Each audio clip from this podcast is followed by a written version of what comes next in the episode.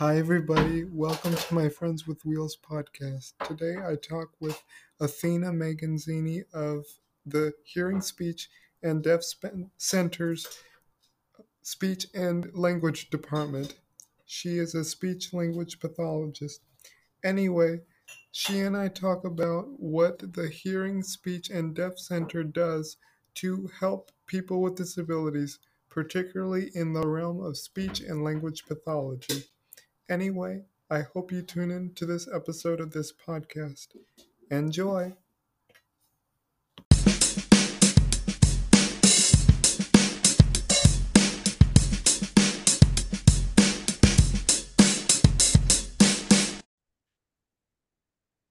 Okay, so tell me a little bit about what HSDC speech department is and how it got started. Yeah, I'm happy to. So my name is Athina. Um, I am the clinic director at HSDC, and I've been there for about six years now, I believe. Um, so for the speech and language department, we offer a wide variety of services for individuals across the lifespan, so zero to 100. Um, we primarily offer so we offer evaluation so diagnostic services um, and we also offer therapy so ongoing weekly therapy for individuals who may need it for um, speech needs or language needs or some other sort of communication need or difference. Um, and we have three speech language pathologists on staff. I'm one of them so i also provide services and then we have two others on staff as well. Um, and with COVID, we shifted a little bit. So we started offering um, virtual appointments, so via Zoom, like we are on today. Um, so we continue to offer those, and we also offer in person at our clinic in Seattle as well. Cool. So, like, what kinds of services do you provide in your speech department? Yeah. So, if um, anyone has any concerns, um, for example, say a little kid goes to a doctor's appointment and the pediatrician notices you know maybe they're not talking quite as much as they should for that age or something like that they might be referred to us to do an evaluation. So we have standardized assessments that are normed um, across uh, lots of different individuals. And then we also do informal testing um, as well. And um, so we look at um, speech. So if they're making speech sounds correctly, what words they are saying, we look at language, how well they can understand what in other people say and, and what they can produce as well. So like sentences and words. Um, we look at lots of things. We also uh, look for voice. So what their voice quality is, if it's a really rough voice um, or really high pitched and things like that. Um, fluency, so how fluent their speech is, if they have any repetitions in their speech or things like that. Um, and then pragmatic or social language. How well are they able to engage in conversations with individuals and things like that? So we kind of look at all of those things during assessment. And from that, we determine, you know, maybe they're not, um, maybe they're a young kid and they're not talking as much as, as we would expect for that age. And we, they would benefit from some therapy to help boost their expressive language skills. So then they might come see us weekly and we would work on specific um, objectives and tasks to help them build those skills. Mm-hmm. Cool.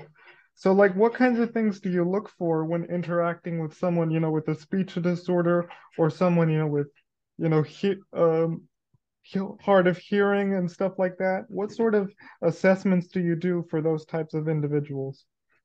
What do you yes. look for? What do you look for? Yeah. Sure, that's a good question. Um, since we do we do look at a lot of different things during the evaluation. So we, like I said, we have those standardized assessments. So you know, you have pictures in a book where we might ask questions um, or ask you to repeat things. Um, so that might look at the speech sounds or the language skills that someone has. And then um, we might do other informal things so ask them to follow directions and things like that. So that's all more of the the assessment portion. Um, and then we also really like to take into consideration the families and the individuals we see their goals and what they're looking to accomplish. They're a huge part of of our services. We wouldn't you know we want to make sure that our services um, go along with what they wanted, what they want to accomplish, what they need assistance with, um, not necessarily what I think is best for them or what I think that they should work on.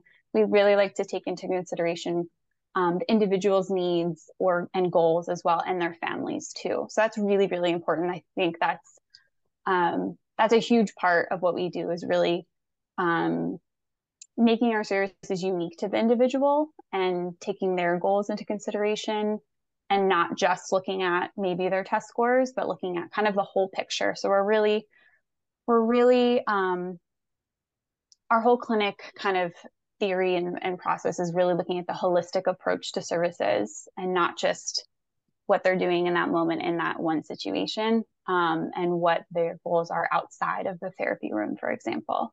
Mm-hmm. Yeah. That that's great. Um, so like how have your clients benefited from your services? You know, what impact does that have on, you know, their self-esteem, their sense of like independence and things of that nature? Yeah, um, that's a great question. So everyone's really unique. And so depending on what an individual comes to see us for, they might have specific goals that they're working towards.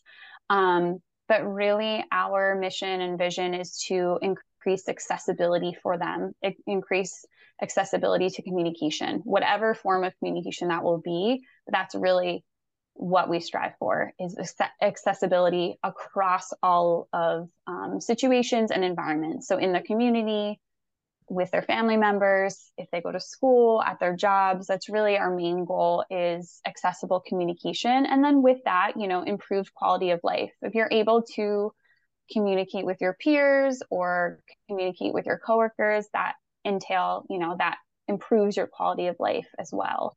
Um, and with with that too, increased confidence, I think, is definitely something that would would come out as well. Yeah. Mm-hmm. Yeah. So like if I could just like ask this last question of because I know there are a lot of um barriers that a lot of individuals with speech uh, issues and others have in terms of like um that they face regularly in their lives. Mm.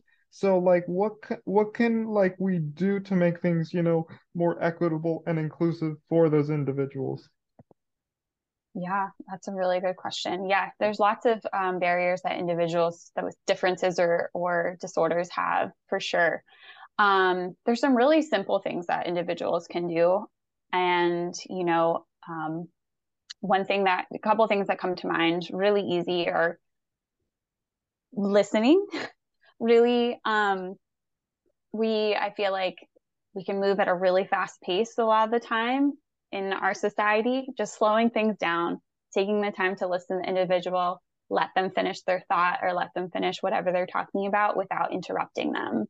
Um, and really taking the time to allow them, giving them the space that they need so that they have the time and they have the they feel comfortable sharing with you if they are trying to communicate a message to you um, and like i mentioned not interrupting them um, if you know someone has difficulty maybe understanding or hard of hearing, you know, making sure that they can see your face while you're communicating with them so they can pick up on all of the visual cues um, and facial expressions. Those that can be really helpful.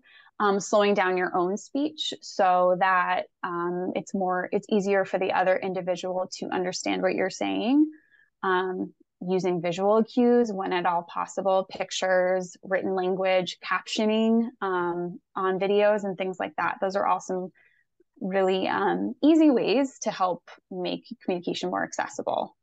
Yeah, those are some really helpful tools. Yeah.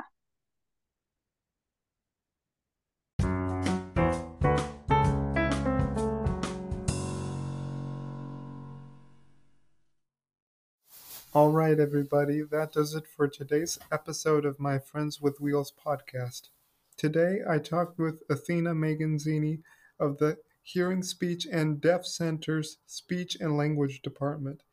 She and I talked about all the things that the Hearing, Speech, and Deaf Center's Speech Department is doing to help people with disabilities. Anyway, I hope you tune in for more episodes of this podcast. Till then, enjoy. Bye bye, everybody.